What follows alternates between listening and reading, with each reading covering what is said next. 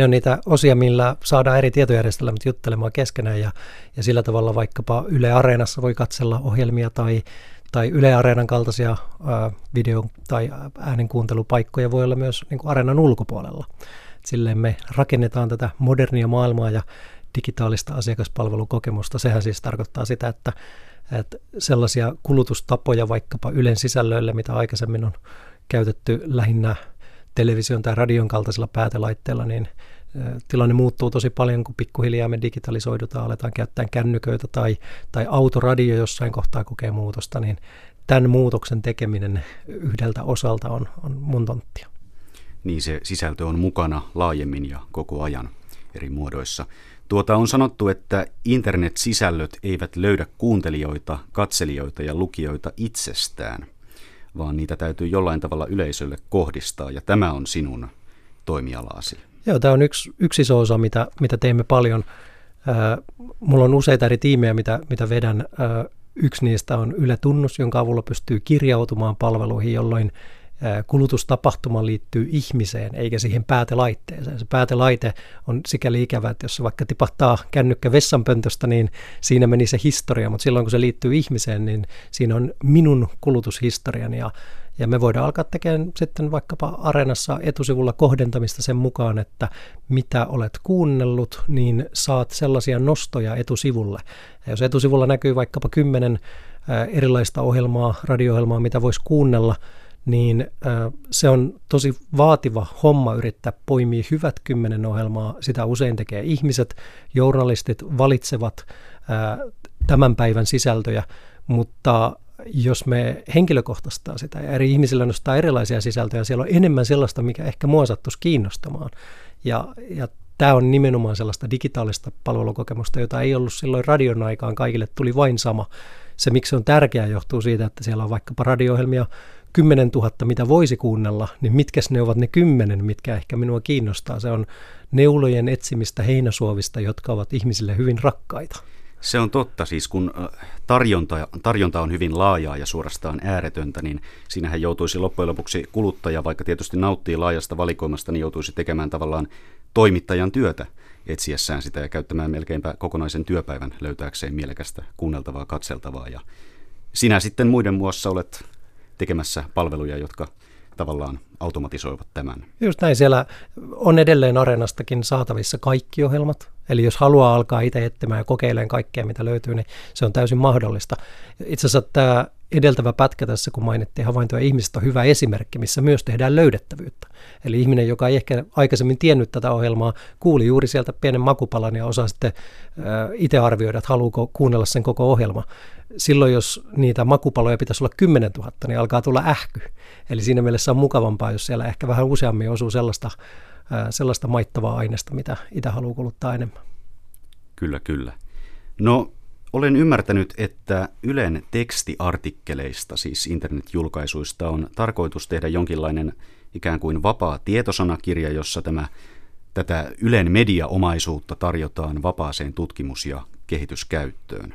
Joo, ollaan menossa sitä kohti. Se ei ehkä ihan vielä niin pitkällä tässä suhteessa ole, mutta tuossa Media Honeypot-tapahtumassa meillä oli Janne Yliäyön niminen tuotantojen johtaja, joka oli lanseeraamassa tätä. Ja jos menee kehitteille tarkoitettuun sivustoon, eli developer.yle.fi, eli vähän niin kuin suomeksi kehittäjät.yle.fi, mutta englanninkielisellä urilla se toimii, koska siellä on myös ulkomaankielisiä käyttäjiä, niin sieltä löytyy meidän nykyiset avatut rajapinnat, ja sitten sieltä löytyy tämä datavälilehti, josta saa auki tällaisen Ylen tuottaman omista artikkeleista olevan vähän niin kuin sanojen listan, mutta se sanojen lista eli sanakirja on sikäli vähän monimutkaisempi, että se ei ole pelkkä määritelmä, niin kuin ihmiset sanakirjan ymmärtää, tai tietosanakirjan, vaan se on sellainen matemaattinen esitysmuoto siitä, että minkä kaltaisia sanoja käytetään usein toistensa yhteydessä tai toistensa niin kuin vaihtoehtoisina ilmauksina. Voi ajatella, että se on vähän niin kuin automaattisesti tuotettu matemaattinen synonyymisanakirja, ja sen käyttökohteita voi olla esimerkiksi vaikkapa juuri digitaalisten palvelukokemusten yhteydessä samankaltaisten muiden sisältöjen löytäminen, jossa samankaltaisuus ei, että täsmälleen sama sana mainitaan, vaan jos ajattelee vaikka poliittista sisältöä, niin se, että mainitaanko keskusta tai kokoomus, ne molemmat ovat puolueita, joten tässä niin kuin puolueiden samankaltaisuudessa kaikki puolue nimet sopivat ja löydetään kaikki sellainen sisältö, jossa puhutaan puolueista, eli ei ainoastaan keskustasta kertovia dokumentteja. Tämä on etu. Tämä helpottaa huomattavasti meidän työtä, kun tehdään se, ja sitten se helpottaa sitä kuluttajaa, kun haluaa löytää vaikkapa samankaltaisia sisältöjä. Nyt kun Yle on antanut ne ulospäin saataville, niin tätä voi käyttää kuka tahansa. Vaikkapa posti voi alkaa tutkimaan paikan nimistä samankaltaisuuksia, joka voi hyödyntää vaikkapa postin kulkemista Suomen maassa. Eli tällä tavalla se hyöty sitten leviää. Mielenkiintoista. Tällaista on siis työn alla. Meillä on täällä kuuluttajan vieraana palvelupäällikkö Aleksi Rossi.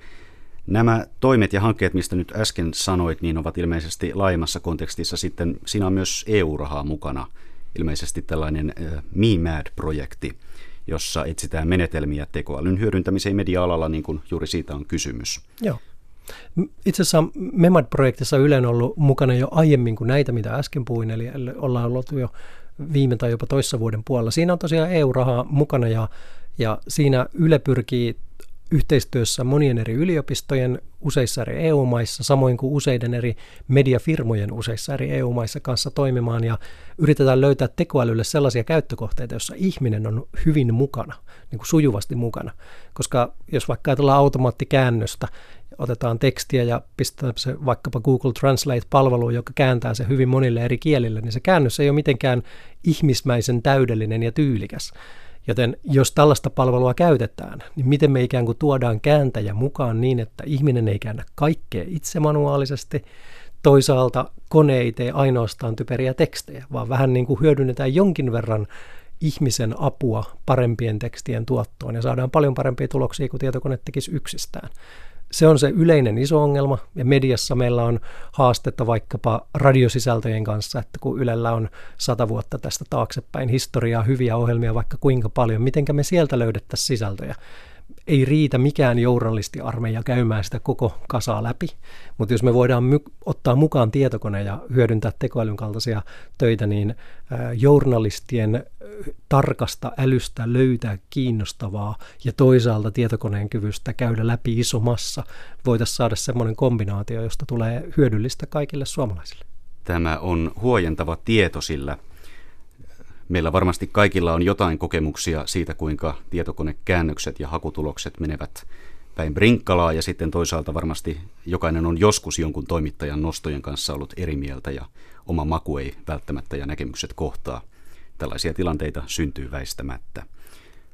Ihan loppuun tässä annoin itseni ymmärtää, että Google Assistant hakutoiminnossa on tällainen vielä toistaiseksi tällainen meidän valtiomme kahta pääkieltä erotteleva ominaisuus. Mistä siinä on kyse?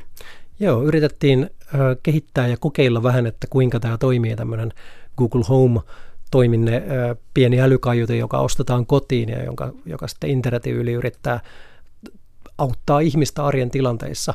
Me alettiin kokeilemaan sitä sillä kielellä, jolla se toimii, eli ruotsin kielellä, koska se on Ruotsissa lanseerattu jo. Se ei toimi eikä tue vielä suomen kieltä. Joten nyt me saadaan jo niin kuin esimakua, että kun kokeillaan Svenska Ylen kanssa, kuinka hyvä se on ja missä se toimii, miten sitä kannattaisi käyttää, niin sitten kun se joskus alkaa toimia suomen kielellä, niin päästään heti nopeaseen vauhtiin.